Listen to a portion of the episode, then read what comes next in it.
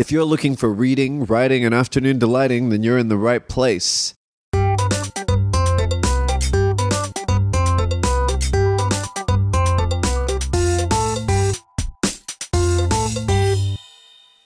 Yes, yes, listeners, welcome back to the Nib section, official podcast of Fountain Pens Oceania. It is our 50th episode, and uh, we've got a lot to cover for you. So we've got uh, Diana here, Hello? uh, our fearless leader, once again, gathered in the room, the living space of Sharyn. Sharyn, welcome again. Hello. And uh, Tav, Tav back to join us once again. Hey, hey. Uh, as always, uh, my name is Chuck. Listeners, this is our 50th episode. We've done a few landmarks over the past few episodes, but this is uh, officially number 50. And uh, I'd love to hear what we are writing with today. Uh, I'll start off. I am writing with an Aurora Sole Optima that I had to look high and low to find. Um, but the nib on this one is a broad uh, that originally came with a different Aurora. But this broad has been tuned by the guest that will be coming in uh, on the episode later in the interview section. Uh, and it is pretty great. I've got Robert Oster uh, Ng Special uh, 16 in it. And I love this pen. Uh, it's great, and it's a great nib uh, to put in one of my grails. That was Seb chiming in. Let's get Di in. Di, what are you writing with today? She's uh, riding with a mouthful of truffle Sure, sure, sure, sure, sure. We, we might have to. Very well timed. Okay, what am I writing with? Not really, because I'm not holding anything. One hand is holding a mic, the other hand is holding cheese. But what I will be writing with is my clear Kakuno, Pilot Kakuno, with an EF nib. What makes this Kakuno special is that the cap of the Kakuno has been covered with urushi and lovingly hardened. So um, pieces of abalone shell have been placed into the urushi and then lacquered over by our frequent guest host, Brian Saputro. Brian. Shout out to Brian. Brian has also uh, this. This is not the only urushi work that he's done for a member of the pod, but it is one of the earliest that I've seen. Uh huh. Most amount of painstaking work on a $40 pen. Uh, this this Kakuno has has definitely shown up before, and I am still uh, impressed with the uh, finish that he's gotten on it because it alternates between large and small pieces. Yeah, between the different facets. The Galaxy Kakuno. What about you, Sharyn? Uh, so I'm riding with something that I haven't whipped out for a while, but um, it's a Pilot Falcon, the Metal Falcon in the red finish, the red burgundy finish, metallic red. Um, beautiful pen with a stock. Um, soft fine nib, and uh, it's currently inked with Okuyama. I haven't actually written with this pen for a while, and um, whipped it out the other day, and I was just reminded of how great it is. Okuyama. This is one that you guys kind of talk about a lot that I haven't really had a chance to play with, but I do like the color of. It's a nice. Uh, what would you call it? A burgundy. Very sheeny burgundy or or Bordeaux color. Yep. It's a great match for the body of the pen, really. Yeah, Yep. Great pairing. If you've uh, yeah, listened it was. to I had actually inked it for the color coordination podcast app, but um, never got around to whipping that one out. Uh, and Tav, what are you writing with today? I'm writing with a black Parker Vacuumatic Junior, uh, approximately from 1930. The nib on it is not original to the pen, I believe, but it is a, a factory triple broad, uh, quite possibly the broadest non-italic nib in my collection. Um, by far the broadest vintage nib that I've ever used, and in fact, probably by vintage terms, it's probably a quadruple broad. The thing is a monster, and I absolutely love it. I've, I've got it. Sorry, huge. It's, It is it's a big huge. line, and for those that aren't super into uh, Parker Vacumatics, they are smaller than they look. Yeah, it's a little one. It's a little pen, probably about the size of a maybe a, a Sailor Pro Gear Slim, maybe little little one, but thinner than that. Yeah. Very small, massive nib. Um, the the nib itself, like the actual body of the nib, is quite small, but the tip is just gigantic, and it's got. I've just got it inked with plain old uh, Lamy Black, which is actually a little bit too dry for that pen, so I've had to put something in the ink to kind of liven the flow up a bit. But yeah, go figure. Okay. Well, we've got some news uh, in the Sydney Pen Show news, which is going to be happening on uh, Sunday, the 25th of August in Sydney. Uh, look it up on Facebook if you want further details. But uh, the Nib section will be recording a live show if all goes as planned. Uh, we'll we'll announce times on Instagram and Facebook when it's decided, but we'll be there uh, in person recording. We, we will provide live confirmation that it is not a Simone situation. So the specs of that is you don't need to buy tickets. Uh, you only need a ticket to the show itself to get entry to the main hall, but you don't need to buy tickets for the live recording. Once we announce the time, you can just there'll be a limited number of seats available. And we'll be in the main hall, and there will be a small amp situation so that people within a certain radius will be able to hear us. But you'll also have the opportunity. There'll be a mic, so you can take you can answer, ask us questions, and we can answer them live. We'll we'll give you more. I'm very that. nervous about this. Well, We'll be fine. What's the worst that could happen? we'll be okay. What's the worst Are- that could happen? are we going People we know could turn up live and just. Are we going to be questions. recording preloaded? Are we? Will we have thermoses? We will have thermoses. If it's in the afternoon, I think we can safely say that we will not be sober. I, I actually land from New Zealand that morning. Oh, really? I've got no, a you don't because you have. I Oh, have you multiple do. Oh, trips. okay. So um, I actually land that morning, guaranteed will not be sober.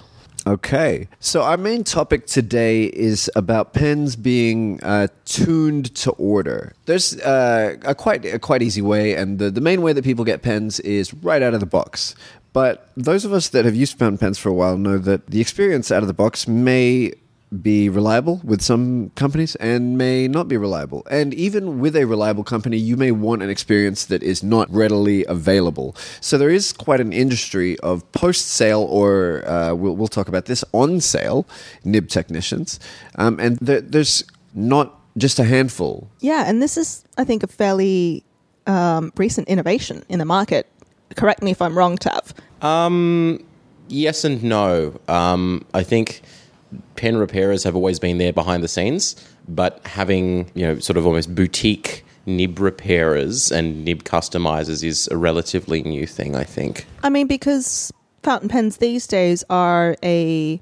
Well, I think there's a few factors. One, fountain pens are rarer these days, so it's more difficult to just buy a fountain pen in the market and have it meet all your specifications, right? And Because less people use them. and to find someone that you could approach about that because you could i mean there's uh Lamy Safaris are say at, uh, at any given uh, large news agency but if you were then to take that Lamy Safari back to the news agency and be like i need you to do something about this nib Yep, yep, yep.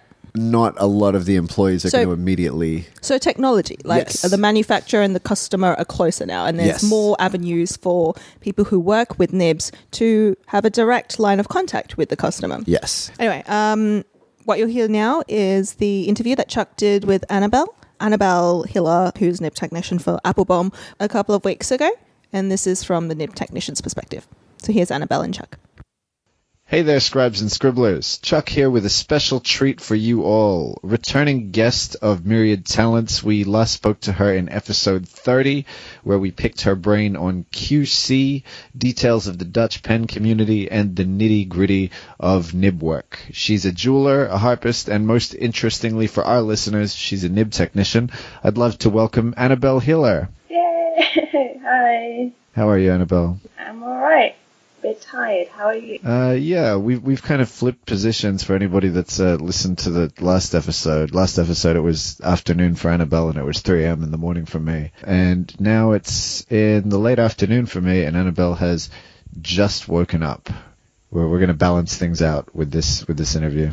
In uh, a few things have happened with Anabelle since we've last spoken to her. There's uh, been a lot of developments, um, even just just nib-wise. Before we get into that, Anabelle, um, what are you writing with today?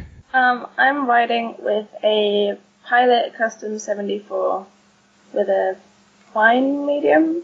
Is that what the F stands for? I don't. I got it from a friend recently. It was like, if you want to have it, you can have it. And I didn't like it, and then I tuned it, and now it's good. Now I like it. Sure. Which um, what color is the body for that one? Uh, it's black, um, 14k nib. Not very exciting, but it's nice. I am writing with today uh, one of my Auroras, um, an Aurora 88 uh, that Tav from the pod has turned into a medium cursive italic for me. And it is pretty much permanently loaded with a yellow ink at all times. What yellow? I've been given for my birthday uh, a bottle of Robert Oster uh, Ng Special 16, and uh, it's been a lot of fun. It's a very like nice orangey yellow ink. Anabelle, lots of uh, nib news for you. Uh, last last we spoke. Uh, for those of you not in the know, um, Anabelle is one of the nib technicians working at uh, Appelboom.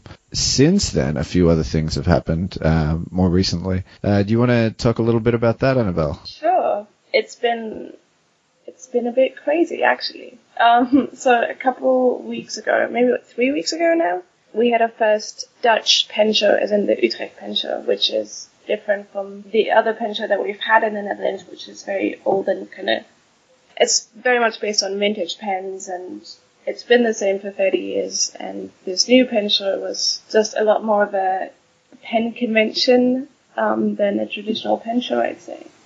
And when the organizers of that pen show first um, reached out to me, they asked me if I would offer my nib services that day, and I said, sure, I'd, I'd absolutely love to. And then not too long after that, they asked whether I'd be okay with another nib specialist coming to the event. And, you know, because some people might say that I minded the competition, um, but it, so the other person is John Sorowka from the UK. And I was over the moon to, to hear that someone else would be there because I've been doing this by myself for the last few years now. And I've never had the opportunity to learn from a fellow nib specialist, especially not someone who's had, you know, an odd 50 years of experience. So I said, as, as long as I can, you know, sit next to him and kind of every now and then just peek at what he's doing, I'd absolutely love to, to have him there.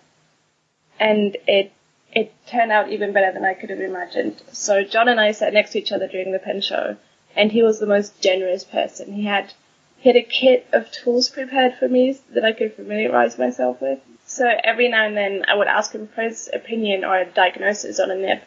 Um, and he would not be bothered by that at all. I mean, most satisfying for me was the fact that he would usually come to the same conclusion as me. So he's been incredibly generous and kind, and we spent the entire day both working our butts off. Um, so for the competition part, we both got, you know, a fair share of work.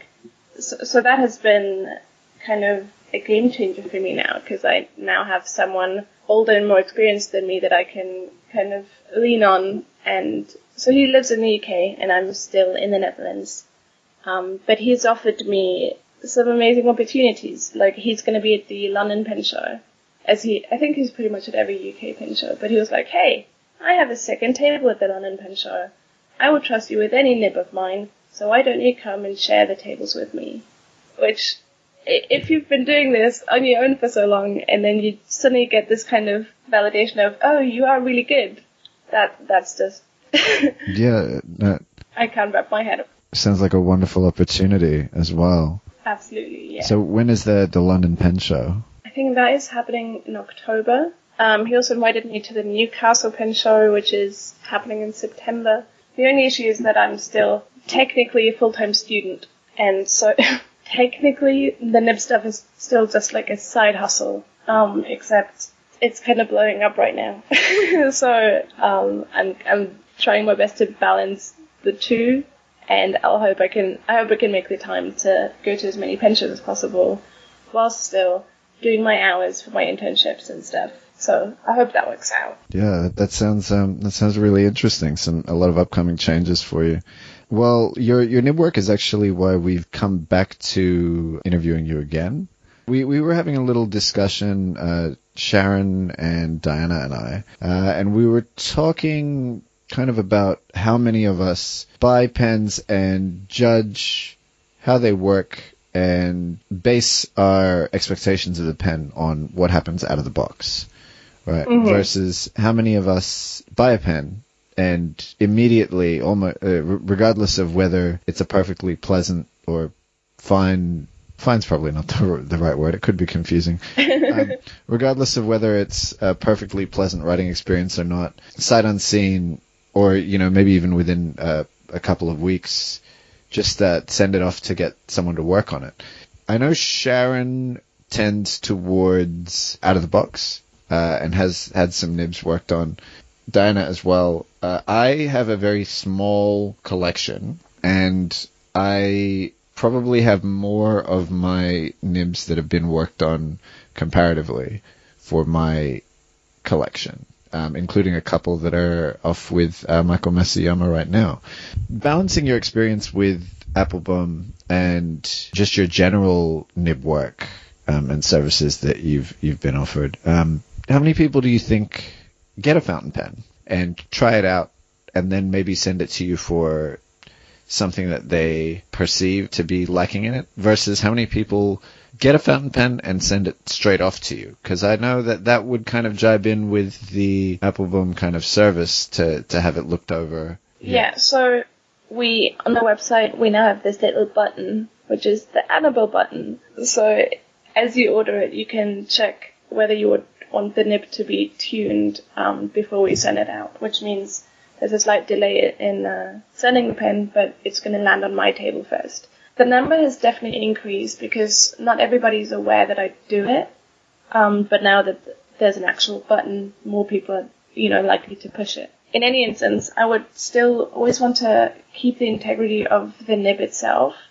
So I would never, if I'm just tuning the pen, I would never want to change the nibs so much as to it not being what the manufacturer intended for the nib to be. Yeah. Right? So I say there's always going to have a little feedback and I'm not going to go out of my way to completely change the nib in that regard unless, um, you It's know. asked for. And yeah, exactly. And um, but how it's really difficult to say because I don't I don't have the statistics, but it happens a lot. That at least they want quality control. But very often people also specifically say, I want this nib to be as smooth as possible or as wet as possible or stepping away from Appelboom um, and kind of like your own personal nib services. Uh, like, say, for example, that you would have seen at the pen show. The people that saw you, do you find that they see you soon after purchase, or do they like sit on their pen for a while and then um, try to figure something out before seeing you? It was interesting. At this show, there was also this um, sell and trade um, table where people could just drop off their pens and then for other people to buy. So a lot of people that bought a pen secondhand there would immediately come to me because they're like, "Oh, I just bought this pen. It's not exactly what I want. Can you adjust that?" But I think the people that immediately come back only do so if there's actually something major that's not great about it.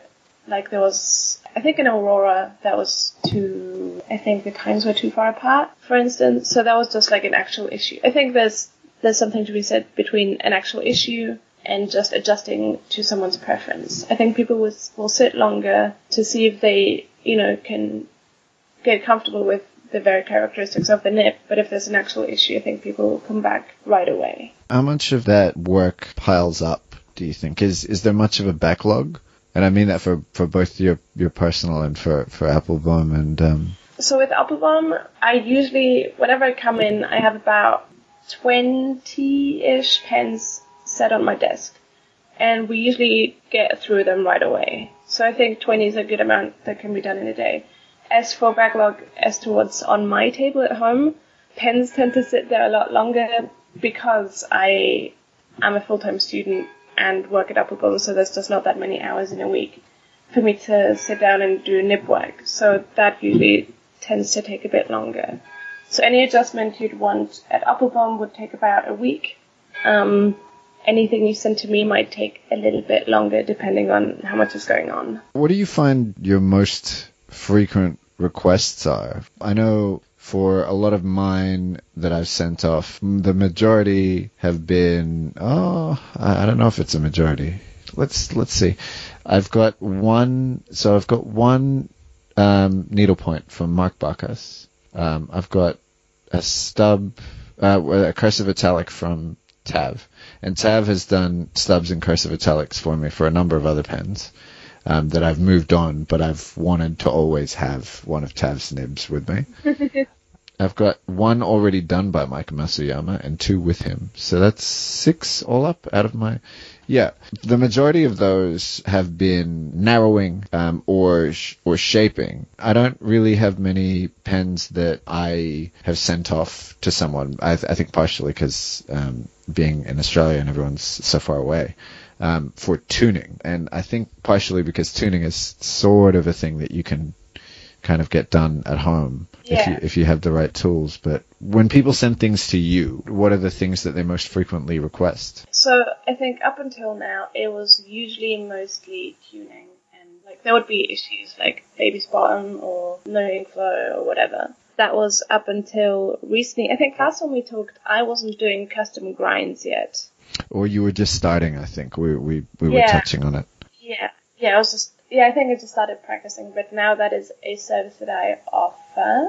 Um, I say reluctantly because it's not been that long, um, but so more people will approach me about that now, knowing that that I do so, and that it, like you said, that's not something that anyone can do at home, or I w- at least I wouldn't advise it. that is also something that I try to help with when whenever people do send me pens and so they have an issue with it. I will try to explain to them exactly what is going wrong with the pen um, or what it is they're experiencing and what it is I'm doing to adjust that issue. You know, to educate because it's cool to know and it's cool to be able to you know adjust your own pens just a little bit. Um, but I'm also very careful with that because some people are like, oh, I'll just get that, that polishing paper that you have and I'll just do a bunch of figure eights and then that'll fix them. Like, no, please don't. Um, because if they diagnose it wrong, then they might just make the issue a lot worse. So for the most part, it's been general tuning or actual issues that existed, um, and getting rid of those. But now it's getting more and more into custom grinds especially now that I've invested in more tools for myself as well, which is very exciting. Do you have like a preferred kind of nib work you like doing? What's been your most unusual request? um, my most, and I mean, nothing is, has been too crazy. So, I mean, some people have asked me to modify steel nibs to make them bouncier, which honestly I'm not very experienced with. So I told them it was just a, a cheap Jinhao nib, and I was like, you know, I have a bunch of those at home. I'll experiment with it and I'll show you the results. if you don't like it, that's okay. Even recently, someone sent me an email because they wanted a Lamy 2000 nib modified to be more flexible. But but that's just something that that I um, refuse to do because the nib itself is already so small. I can't imagine that there's a whole lot to do with that one.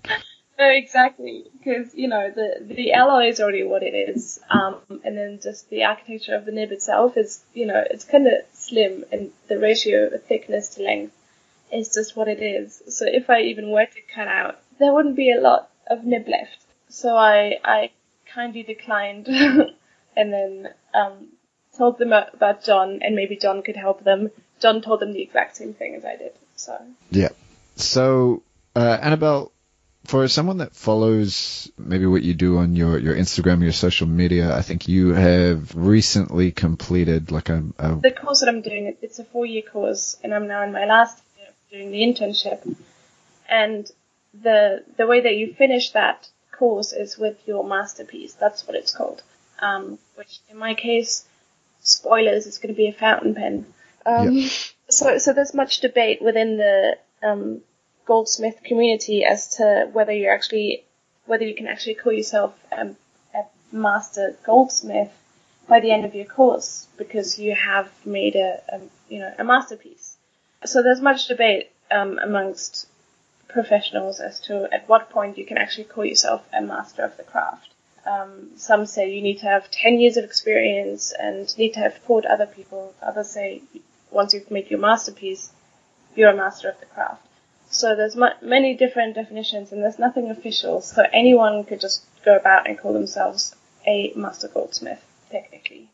Well, there, there was something. There was something you wrote. I found that post now. There's there's something you wrote on on a post recently that I thought was was quite interesting. Um, just exploring that. You've written. Um, you see, way back when a master goldsmith was just that, a forger and solderer of gold. Who would, upon finishing their piece, hand it to a master polisher, who again would do just that, polish the piece to a level of mastery. You'd have master setters and master engravers, who in their respective fields had achieved the highest proficiency. In 2019, I need to be much more than that, though. I need to be an adequate goldsmith, polisher, setter, engraver, designer, CAD designer, photographer, web designer, marketing and social media specialist, accountant, and also keep my sanity. Um, and I think that's that's a really interesting point in that because this is increasingly a niche market, and handmade is becoming sort of less less pervasive. That you do need to adopt a lot of those roles and on, on top of the other ones. But you have a little bit of a follow up, which is very interesting for me, where you say here, uh, least of all, do we ever consider that these masters of their craft historically men, could only become what they were because of the invisible women behind them, making sure their laundry, meals, and other chores had all been taken care of. So in the future, call me goldsmith, master goldsmith, nibmeister, nib specialist, or just adequate at best. I'll always strive to get better, but times are a changin', and contrary to popular belief, language is bound to change with it. There's a number of stuff there that I love, uh, namely that uh, language is a living document, and uh, language changes with us, and to allow the communication to evolve. Uh, is to allow growth in your own methods of communication. But also the bit that I first touched on is the part about the domestic labor that's normally associated with uh, women, you know, in the home, and that people often don't consider proficiency and specialty is allowed in any aspect uh, because other people have picked up things for you. Uh, most of us are able to do the jobs that we do in our respective societies because someone else is growing the food and someone else is taking care of the plumbing, etc. Um, and it's an interesting one that you bring up that historically men and uh, masters of these craft uh, could only become what they were because of the women that were taking care of their domestic workloads, and uh, that's an interesting one for me. You have a, you have any further thoughts on that? I mean, now listening back, I sound very smart in my Instagram post. Um, uh, so, um, absolutely, I think there's something to be said. Not that the mastery that people have achieved is not impressive, it absolutely is, but there's a reason why they could get there. There's just this thing called time, and if you have other things to do in that time, you have less time practicing your craft. So that is, um, especially in this day and age, everybody wants to be kind of like a jack of all trades, but also ideally a master of everything, which is to that degree just not feasible because we're all, you know, we're adults, we have to do dishes, we have to do laundry, and so in the time that's left, we will try to become as good as possible, but it's just not likely to happen unless we are as privileged as some people were. Yeah, most most of us don't have uh, staff and help. Yeah. um, and I that's help with a capital H. Yeah. I mean, that does uh, take an interesting topic to mind because um, if you were to look around the fountain pen community, predominantly the people that are spoken about in terms of, you know, niche and specialist uh, nib work and pen making um, across the board mm-hmm. um, is predominantly um, men. Is this is this something that you'd find? Uh, yeah, absolutely. And uh, let me welcome you to something beautiful called um, the glass escalator effect. um, I don't know if you're familiar with the term, but it's it's quite interesting. Also coming from um, you know the music background that I have been in. For example, I'm, I was a harpist, right? I studied at the conservatory, and usually if you imagine a harpist, you'd imagine a pretty young lady at a at a harp. Um, yet all the famous harpists and the most admired um, harpists in the in the harp world, they're all male. Isn't that curious? and so it is with uh, with Nibwork, I think, when I went to the Pelikan factory um, last year. I was talking to the head, I don't, someone important at Pelikan. I don't know. Um, and she would say, "Oh, isn't it curious that it's mostly women who seem to be capable of doing the fine nib work, and to have this kind of you know, sense as to whether a nib bites well or not.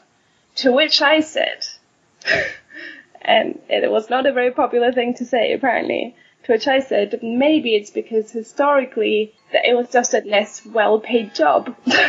Yeah. You know, because I think it's it's silly to say, oh, women are just better at nib work, because all the famous nib meisters, note how that is also a male exclusive word. The nib meisters are all male. I, I'm the only nib specialist that I'm aware of that is female. Yeah, I think Maybe I'm not of very many. there are a couple within um, classic pens themselves that uh, have definitely worked on pens that I, I'd received from there. Um, but they, those are not the names that they trade upon. Yeah, Yeah. exactly. I was talking again. I was talking to John about it, who also very much rejects the word um, Nibmeister. He thinks it's ridiculous that that it's not even you know consistent in language because Nib is English and Meister is German. But Meister in and of itself in the German language is a male word, so the the female word would be Meisterin, Nibmeisterin. Um, or if you were to translate nib master, nib mistress, and he said that kind of had a cheeky tone to it. Um, so yeah, I think it's it's definitely curious, and um, you know, language evolves, so and so does the world. So perhaps we can allow things in that regard to change as well. Well, that's um, that's interesting. Thank you for sharing your uh, time with us, Anabelle. I'm sure we'll um, think of some more questions for you again. I'll, I'll have to check in on you regularly. You'll have to let me know how the London Pen Show goes, Will do, will and do. and uh, if you go to any of the other ones. There'll be a bunch coming up. Thank you once again.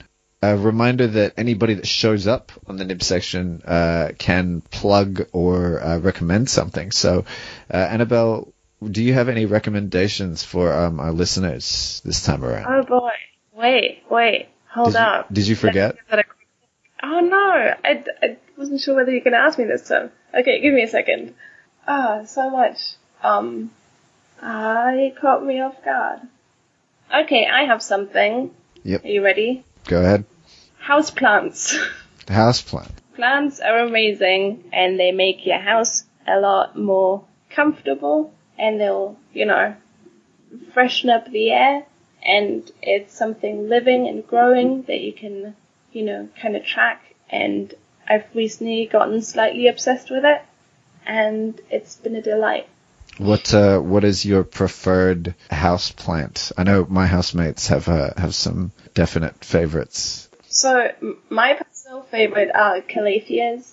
For those of you that don't know, they they're these funky little plants that at night will put up um the foliage, so they just kind of like close off and go to sleep. And the underside of of the foliage is usually purple. At night you just have this little purple thing, and then during the day they will open up again, and then you know, oh, it's daytime. It's, uh, my calathea is awake, and so am I. What a good time.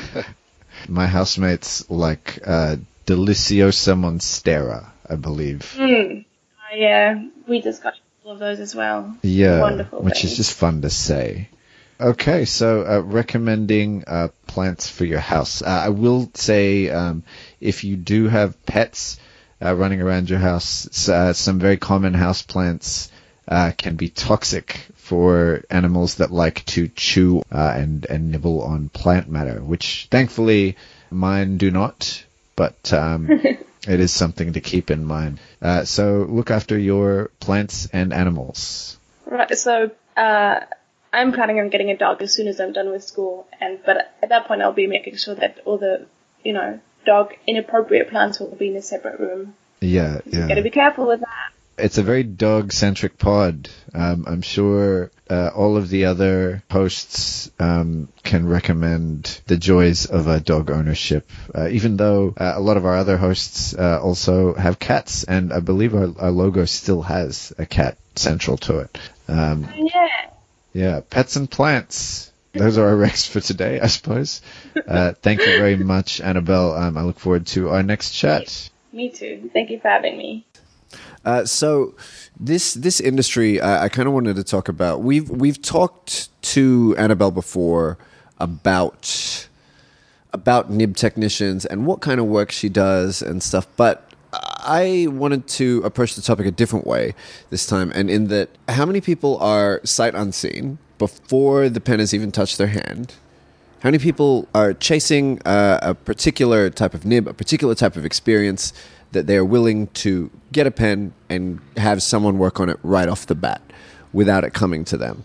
Um, and so the, the very first thing I wanted to bring up is there are a number of retailers now that combine both the sale of the pen itself with the nib work. And it'll be on the page when you're buying it online is that you'll have what type of nib would you like? Further drop down box, uh, what type of color, if there's multiple colors. And then there will be what kind of grind would you like? Yep. And I think nibs.com was a leader in this. Yeah, so integrated that it's on the same page. It's not a. I know with Appelboom, it's a comment box that you're you have to talk to them about specific things, and I think tuning they can safely agree on. I don't know how much actual grinding. Uh, or custom grinds that Anabelle does for Appelboom versus stuff she will do for other people that approach her in the pen community. I feel relatively new to the community, and I don't know how much of this there was. By the time I came around, Nibs.com had this uh, and it was integrated into their website. Was this always a thing that kind of came around, or was it just get the pen? So call me a bit old fashioned, but when I buy a pen, I expect it to be new in box and uninked, untouched. Untested. untested, with the exception of Lamys because they test them all in the factory.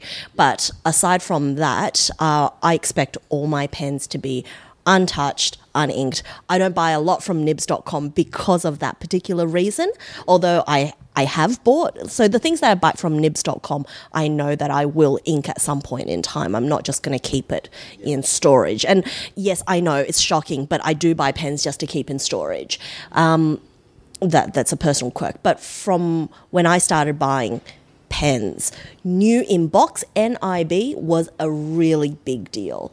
And if you had something that was NIB, then it was worth a lot more than something that was tested and tweaked and tuned. Nowadays, it might be really different. So when I, uh, for instance, if I sell any pens that I own, I always offer to test them before they go out as an option, or they can have it NIB, new in box, the way that I got it. Um, so for me, I expect a pen to work straight out of the box without any tuning, and I prefer them untuned.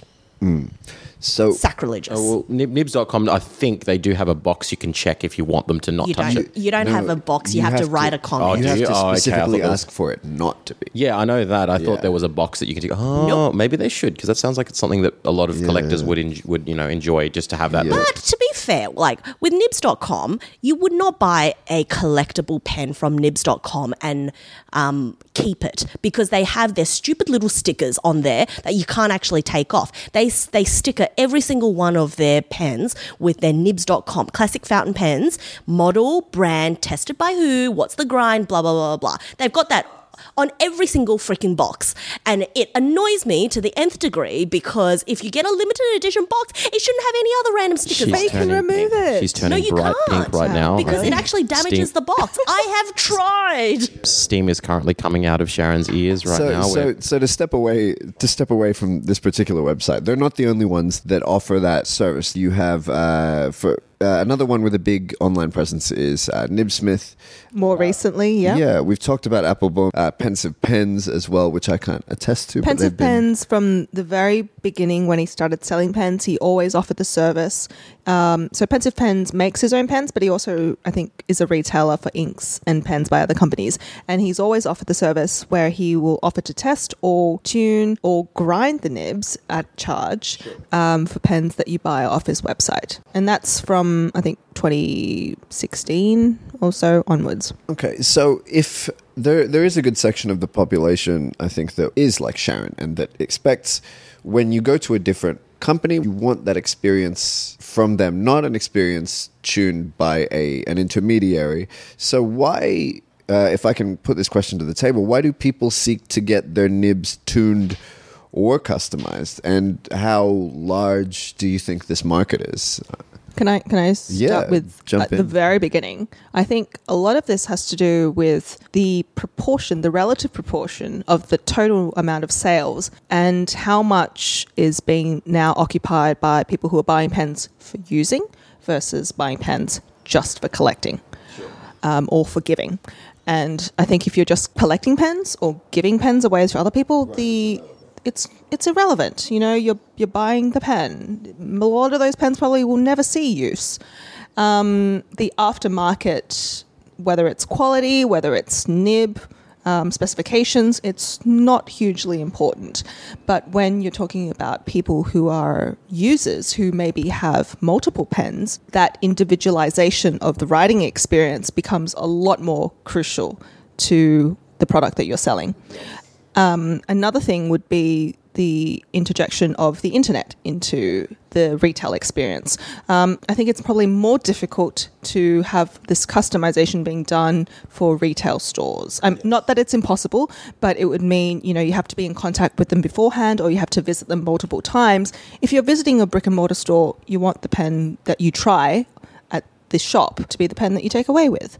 But if it's a you know a long distance um, via the internet experience, that interjection of the nibmeister or the nib technician. Sorry, I, I know you hate the term nibmeister, Anabelle. Nib technician, um, having that nib technician as a safety um, you know, stop between you and the manufacturer, that just provides another level of protection and assurance for mm. someone who's buying on the internet. If you don't get to try it yourself, you want someone to have tried it for you. Sh- Sharyn, you look like you want to jump in. Yeah, so I think this it almost colors the experience a little bit because are you expecting to buy a pen and it's not going to work to your specifications? And that's why you're getting a nib technician to do some works and checks on it in which case why shouldn't it work to your specifications right? If um so when I disagree with the brick and mortar comment because if you go to a number of brick and mortar stores, you get tester pens. You're allowed to try the tester pens, but ultimately, what you take home is not going to be the same nib as is on the tester pen. Um, so certain certain brick and mortars, Um, brick and mortars will let you test the pen that you buy. absolutely. Some will let you, but others won't. So if you go and try, uh, for instance, a Nakaya nib, right? Nakayas come all with um, testers. So you try the t- well worn down tester nibs and you think, wow, geez, these are really great. But what you're taking home at the end of the day is not the tester nib. It is literally a brand new nib that has not seen any type of work right? So that is prefaced on the assumption that your nib should work exactly like the tester. It should work exactly like the tester and it should work straight out of the box. And that that shouldn't be something that is a surprise or should need an extra layer between the manufacturer and the consumer. It should just be that particular experience. So when you get a pen, if you're getting one that's already been tuned or it's been worked on by a nib technician before it even gets to your hands, how are you able to judge the quality of the actual manufacturer? Sure. You you have no take of the direct from manufacturer Yeah. quality. Okay. Tav, uh, you wanted to say something? Yeah, I'm, I was going to weigh in on this um, mainly because I get contacted as an aftermarket nib technician. I much prefer that to nibmeister. I hate that term so much. So I feel you, Anabelle. I feel you. Um, so I think there are a number of factors that I've seen. Uh, one of them is yes, as Diana said, the internet. They also the internet will also tell you what a pen should write like, which isn't necessarily an objective thing. People go, I like a really buttery smooth nib that writes wet and then someone will go, "Oh, actually, maybe I like that too." And then so people form their own opinions, and Sometimes without having used the pen in yeah, question. sometimes. And so there are some people out there. So for, for example, a sailor nib. Some sailor nibs feel like you're writing with a graphite pencil. Same with Aurora nibs. And it's not the company's fault. It's not a QC issue if the pen feels a little bit rough. Um, back in the day, there wasn't an internet to tell you what you should or shouldn't like or to share people's opinions. And so if you bought a fountain pen, it wrote how it wrote. But now the internet's telling you, well, actually, this is how it could write. Do you think you'd like that a little bit better? And so now you've got people who want a little bit more But presumably, back in those days, you would have someone in the brick and mortar who would be able to tell you this is a sailor that you're trying, and what you're feeling, what you're experiencing with a nib is normal and characteristic of Yes, sailor. yes, and no. A lot of pens were also sold via mail order too. Okay. So that was, you know, you you didn't get to test it. You didn't get a nib technician on hand. I mean, they would be in the factory, and there probably was a bit less mass production. But still, you would still order pens not online, but via mail order instead. So that would be the case. You touched on an interesting thing about the internet. And there are, uh, and you, you've talked a lot about the trends uh, in previous episodes that happen on the internet with pens. And a lot of these grinds tend to follow sweeping trends. So people, not everyone is getting their pens ground down to needle points, or not everyone is just seeing Nibmeisters for, uh, you know, nib technicians for tuning. Architects and naginatas are the hot new thing. They really right are, what I was going to get into. Architects, there is no company that makes a stock architect. There are companies that make stock italics, stock stubs. They're quite often larger. So some people want fine cursive italics, some people want fine stubs. And these are things that have piggybacked off probably the most major uh, in terms of affecting the industry that I've seen. And feel free to correct me. Uh, the the main trend uh, with fountain pen usage uh, being flex uh, in the past couple of years that I've seen, I feel like it's kind of dying back. Actually, not not as many people are, are demanding flex nibs but it nowadays. was probably the main one of at least when when I Yeah, got it definitely. uh, two years ago. Let's say I think it, Maybe- probably the maybe end further. of last year was kind of when it started to die down. I've noticed a significant Yeah. drop in people demanding Certainly, flex. I'm seeing a lot less sponsored posts around the internet of really unethical eBay and Etsy buyers who just sell like Jinhaos with Zebra gin- Gs. zebra G's Yeah, yeah. attached them for like fifty dollars. I could rant for hours Yeah, about yeah, those guys. yeah. God. Yeah, but I do I do think nowadays the recent trend is just to get something that's naginata. Get everything in a naginata. Oh, totally. It's a scarcity thing as yeah, well. yeah. Um, but so that's. Uh, but I see post. Uh, post-sale customizations as a different thing as post-sale tuning um, or even pre-sale tuning. Uh, I see them as two different things because one of them is is making it so that it works for your style of writing. That's by could be a stub. That's a customization. That's like um, imagine taking your. Yeah, imagine if you bought a car from a dealership and you wanted to have it upgraded to something Sure. versus you just wanted the mechanics to have a look over it and make sure it's all working as it should. So, if I can kind of paraphrase this, uh, Sharyn, your expectation would be closer to uh, buying clothes off the rack and having them fit perfectly. Uh, and you would pick a company that had a fit that you knew would work for you, or or because a company that you had previously bought for that had uh, either a poor finish or fits that weren't pleasing to you, you would avoid. Probably not like that. Okay. I, I'd probably more mm, explain it more like I buy pens as if they were straight out of the box um, computers. Without needing any type of customization, any type of upgrades. They come as they come. And if I decide I need a better graphics card or I need a different type of nib experience, I will get that upgrade later on. But I expect them to work straight out of the box because that is what you're paying for. In what other realm do you buy something knowing that it's not going to work? Like, do you buy a pair of shoes expecting that it's not going to fit you? Or do you, like, I don't know, do you buy a bowl of champagne and expect that you have to add extra strawberries to it? Sure. And on the Sacrilegious. And, and on the flip side of that, uh, Tav, uh, you're saying that an element of customization to the consumer uh, would is is not uh, out of question for you. It's it's not out of question, but it's it's I see it as a different uh, category of of service provided. I, I think that there's something completely different about. An adjustment rather than fixing an ex- yeah. Uh, no, not not so much. It's it'd be cut like a uh, um, sewing on. I don't know, sewing on a patch to a garment that you've bought, rather than you know. Um, Maybe just taking it Rather in a little taking bit. it in the yeah, hip. most uh, well, many good clothing stores will just do a tiny little adjustment here and there to make a shirt fit a bit better. Maybe they'll move a button here. Maybe they'll just adjust the the pleat here or something like that, rather than oh, I'll sew this patch on for you as well. I mean, Yeah. not quite the same because a patch is pretty easy to sew on, but still, that kind of thing, or they'll custom screen print something on it, or or embroider it with some kind of logo. That's what I see it as. Um, so So, if I remember correctly, Chuck, you brought up this topic after we were talking about people who buy a pen online and before they've even written with it, they have it sent to someone else, Yes. a third party Nibmeister, Yes. to be worked on. And I, from a personal perspective, I don't see there's necessarily anything wrong with that, particularly if it's in cases like I think you've experienced where um, the pen is limited. You bought it online for a good price. Um, it's a model that you wanted, but it's a nib that you necessarily um, maybe don't want. And so you bought it knowing that you're going to have to get the nib adjusted. Yes, yes. And I don't think of it as as a per, perhaps a, a negative thing, in that what I'm doing, and this is probably more aligned with Tav's line uh, of reasoning, is that I am intending to get this product, and I know that there's a facet of the product that doesn't necessarily work exactly for me, and I'm willing to get that facet attuned to me if I can have everything else.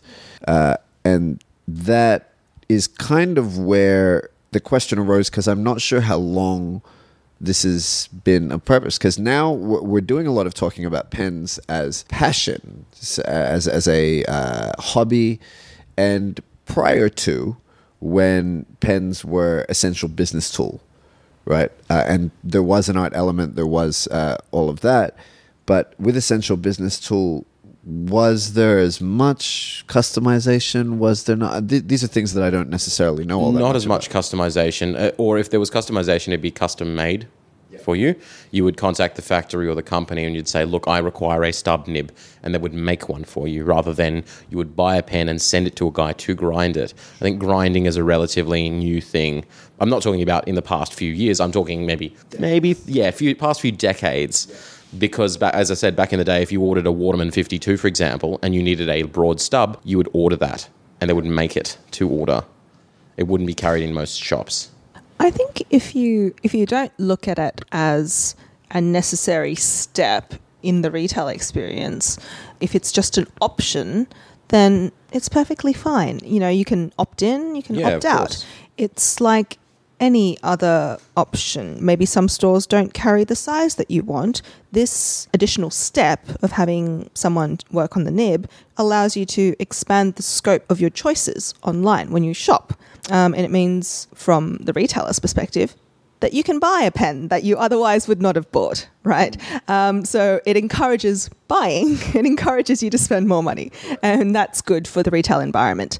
Um, on the other side, I think it's a really interesting way for people who are working on nibs to, I guess, to get some experience in the industry. Does that does that make sense?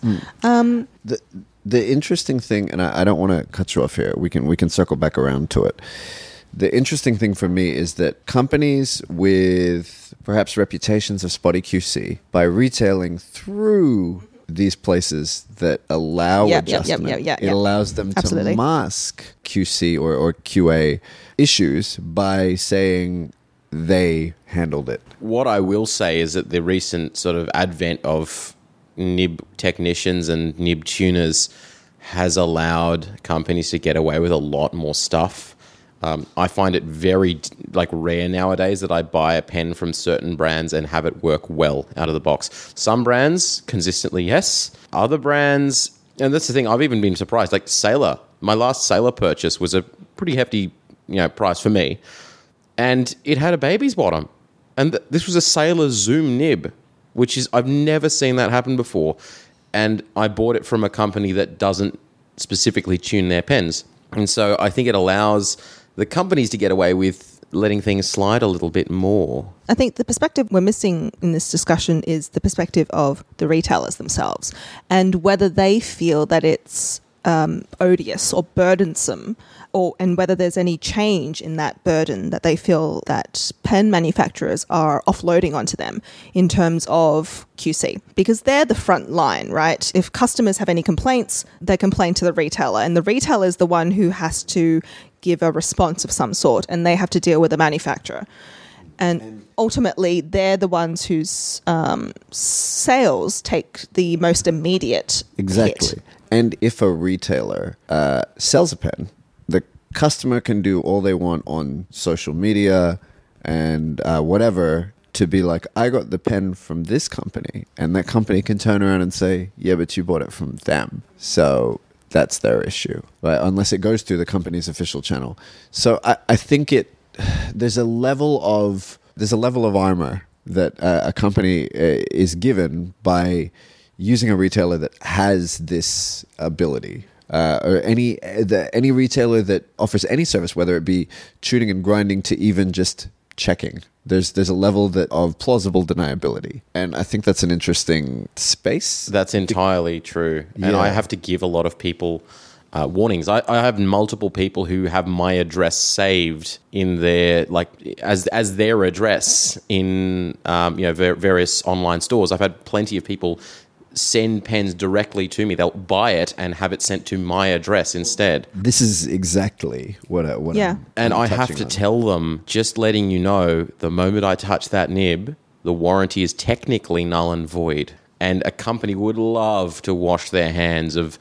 For, if, for example, I, I recently tuned a Montblanc. I can't remember the one, the one, the one that has the retractable nib, but it's also piston filled. I can't remember the 1912. Gorgeous pen, but the uh, the nib was horrendously misaligned. I have never seen a Montblanc with tines that looked like that unless it was dropped. And this was apparently out of the box. And so, but that being said, by aligning those tines, I voided the warranty. But I don't understand why. Why you like, wouldn't it's just send it back to yeah. the- Well, I think this one was out of warranty by Sure, that time. sure. Like it was old enough that it was out of warranty, but still, Sure, sure. It, it, it it does kind of give companies, as you said, a bit of armor going, ah, well, actually, had you not touched that nib, it would have been fine. We don't know Yeah. that, technically speaking. Everyone has to start filming unboxing. yeah, exactly. now. Well, yeah. I think what we're getting from this conversation is that a lot of this has risen, um, or at least the industry of nib technicians working on pens to tune them to make sure that they work as promised. That has arisen because manufacturers have been like sleeping on the job. exactly yes. And i've noticed i mean it's it's not it's not like it's a, an increasing trend maybe it's slightly increased but you know going as far back as 15 20 years i've seen website old websites of people saying uh, you know as many as 60 70% of nibs require some kind of adjustment to work.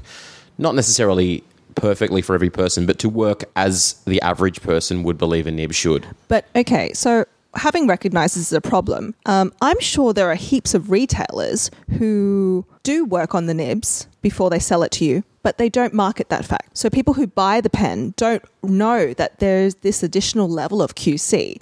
And I think that's a disservice to the retailer, to be honest. I think they should make it known that we have worked on this nib. And th- that's why I think it's, that's why I, I really like the fact that um, nibs.com, they have that sticker that Yeah. tells you this pen has been checked and tuned already. but you know what I mean? Like, Yeah, yeah, there should be an option. I, I think that I mean I think we give we're giving manufacturers a lot of leeway in this uh, in this particular scenario because you're not holding them accountable to the level of quality and the standard of quality that you are expecting from a manufacturer. And instead, you're trying to backfill it by a retailer. And I'm of the opinion that you should not need a nib technician to work on a pen Hear, hear. for it to work hear. for it to write straight out of the box. Yeah. That is the experience that you want. And so if you're getting a lot of pen reviewers or if you're getting people who, you know, you're get, you're trying to um, get reviews or uh, opinions of particular pens and they're getting them from places where they're getting them tuned well beforehand, then is that really uh, is that really an out of box experience? Is that really the right comparison? There's a pen review. There's uh, not not only one. There are multiple pen reviews I see that will gloss over the fact. They'll gloss over the fact and they'll say it was such and such out of the box, but after a couple passes, after a couple passes with micro mesh, it was amazing. That's not a gloss over factor. That's a Yeah, key point. it's- That- like- that's right. That's oh, a I had key to just, uh, point. you know, the car that I drove out of the dealership, you know, I had to adjust a few, of the screws and, and nuts and bolts, but after that, it worked fine. It's not something to gloss over. No.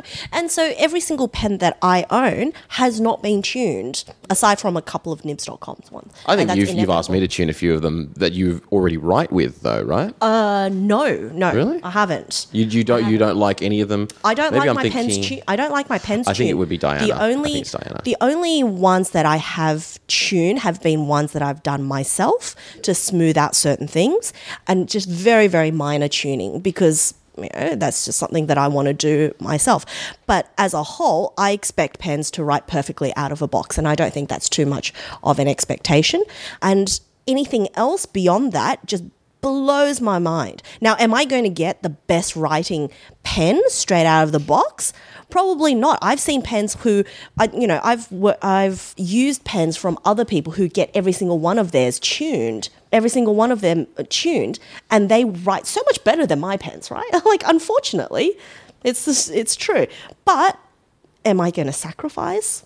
My integrity, like Yeah, that? so I was going I'm to all say about the integrity. I was going to say on this spectrum, you tend I'm a to- purist. You're you're on the idealist side of the spectrum, whereas Tav tends towards the pragmatist side of the spectrum. Well, I was going to also offer a sort of a, a, a perspective, one perspective possibly from the retailer's side. Sending pens back to the manufacturer can be a real pain.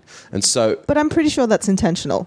It, yeah, yeah, well, it, it yeah, depends so- on the manufacturer. so sometimes I think these pen companies, sorry, these pen shops are saving themselves the agony of going, "Hi, yes, this is such and such from the pen shop. We've got another pen we need to send back to you because it's crap." You know, Especially so- if it's a consistent QC. Yeah, yeah, and so they would have, you know, if if I don't know, every pen from this brand has a baby bottom, sending all of them back to the manufacturer and bringing them all back, that takes a lot of time. It will lose you customers because some of the manufacturers might take years, literally years.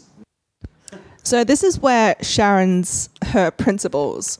I think if we all could adhere to those principles, we would be able to force manufacturers to up their game. Oh, I would love to not have to exist, Yeah. except for maybe grinding nibs. I would love to not but, have to. but you do know what. I mean? Uh, I like was just going to agree with you in if general. if but- we all decided Aw. if we all decided to hold manufacturers responsible as buyers for their nib defects and not have to demand that we have to send them back and have to wait another six months or at least pay us for our time um, of having that nib out of our hands, right? Because we already bought that fucking Yeah, I mean, I. Um, ooh, That's but- our one. getting- like I, I get really annoyed about this. I get So really angry about the opacity of the opaqueness of the industry about sending things back after you've bought them when it's not our fault, it's not user fault, it's manufacturer fault. And I get really angry at the retailers' behalf that they have to deal with manufacturers like this and that they have to carry those brands because they sell. So and they sell because consumers still want them even though we know that the quality is shit. And, and and to stock certain brands as well,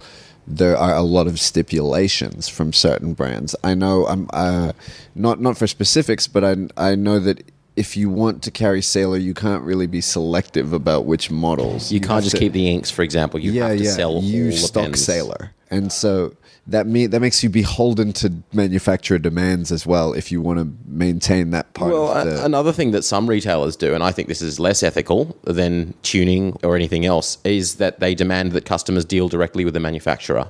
And I and in Australia, I know that's illegal. I don't know about other countries, but when I buy, for example, I bought a sailor from a very reputable pen seller in the US, and they pretty much just said they just washed their hands of it and went, "No, contact the distributor, contact them. It's not our problem." And so I that pen's been gone for months, and I'm I haven't seen it, I haven't heard about it, so that's so that's pretty I- unethical too. I, I think this is where I take a, I take a stance.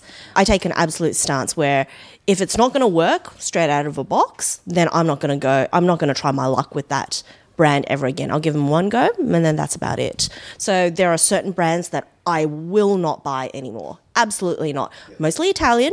Just so happens that uh, so I will never buy another Visconti ever again. I will never buy another Montegrappa ever again because you know their spotty QC is something that I pay for in whether it's with time or with you know postage costs or with technician costs like that for me. No, I I, I refuse to be a butt of that. Yeah. Concluding thoughts. So next time you buy a pen online, think about the manufacturer that you're supporting with those dollars and whether you want to support their uh, current manufacturing practices with those dollars. Yes. And whether you should be supporting or you should be encouraging them to continue with their current QC Yeah, uh, um, trends. I I think the, a lot of the people who send pens to me, like, think, are you sending it straight to me because you want a customization? Fine. But if you want to send it to me just in case it Don't works buy it. yeah, I, I- I mean, I'll do it. I'll check it out for you, but it makes me feel really sad. There's there's there's other there's other companies that deserve your attention at that at that point. Uh, exactly. And- which is the the closing of my thoughts. Yeah, it's it's it's sad to see even companies that were previously known as companies that were like hundred percent reliable. You know, people would go, well, Visconti might have those problems, but at least Sailor doesn't. And then I get my first Sailor in a while, and it's got the problem that many Viscontis have, which is a baby's bottom. I think, oh, they're doing it too now. They've hmm. slackened off. Uh, that takes us to our recommendation section. Uh, so this is where we recommend things that we love that may or may not be pen and paper related. Uh, would anyone like to go first? I'll go first. Um, this is a weird one. I made a discovery a little while ago, and I feel like I should share it with the world. To those of you who want to eat a little bit more healthy, but they really like using cream in their cooking, put Greek yogurt there instead. It actually tastes, for the most part, better. Is this Tav or is it Anthony Porofsky? Who? exactly. Do you ever do you ever preferred? Do you ever preferred? I know I know. Uh, my partner loves Jalna. Jalna Nah, Greek yogurt. nah, I can't remember. I think it's called Farmers Union. That's the Okay. one that's really good for cooking. Okay. Um, but yeah, like you know, I, lo- I I love pesto. I love pesto so much, and you know, I'm using a like a, an app to track my calories and everything. It's worked so far, but I really feel like pesto, and I'm thinking I can't put cream in it. I'll put just non-fat Greek yogurt, and it actually works. Yogurt in pesto? It works. But pesto is just oil and herbs. no, but there's also like creamy pesto. You can have creamy pesto and non-creamy pesto. No. Uh, yeah, you I've never had creamy yeah, pesto. I have. Okay. I, I, I don't know. It works. Look, it works. It also can sometimes, depending on the recipe, you can sub it in for mayonnaise as well in some recipes too. Okay. So, and also just eat Greek yogurt because it's freaking delicious. Greek yogurt i- is is Unless you're great. lactose intolerant. Yeah. Uh, And then, Poor there's, there's, there's. Have you tried been- being more there's been some tolerant, like a more lactose tolerant consumption. Uh, have you tried not being lactose intolerant? You're such an intolerant person, Yeah. Di. Jeez. Uh, I would like to recommend uh, ha- an album by uh, Jose James, uh, and it is called "Lean on Me," and it is all Bill Withers covers. It's a tall order covering Bill Withers. Bill Withers is uh, a singular entity, and even um, in a I'm, I'm going to scratch that because I can't remember the name of the guy. I can't remember the name of the guy because it's I had it and it slipped my memory. Uh, covering Bill. Uh, I'm going to come in with my recommendation. I keep forgetting this recommendation, but I wrote it down this time. My recommendation is a channel on YouTube called French Cooking Academy. Um, I think it's Stefan.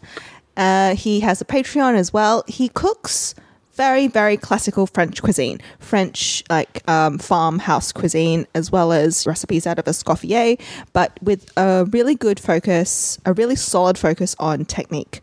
So he has like series on doing mise en place, on making basic stocks, stocks out of stocks. Like it's it's hearty, not really healthy, but really hearty, delicious French food, and of I love butter. French food. lots of butter, lots of cream. and if you want to make it more healthy, just add Greek yogurt. yeah. I just remembered what I was going to say. okay. Um, so covering Bill Withers is tough. Uh, singular entity. Even Luther Vandross tried to hold the note that he did in Lovely Day when uh, doing a tribute show and failed. Had to take a breath in the middle.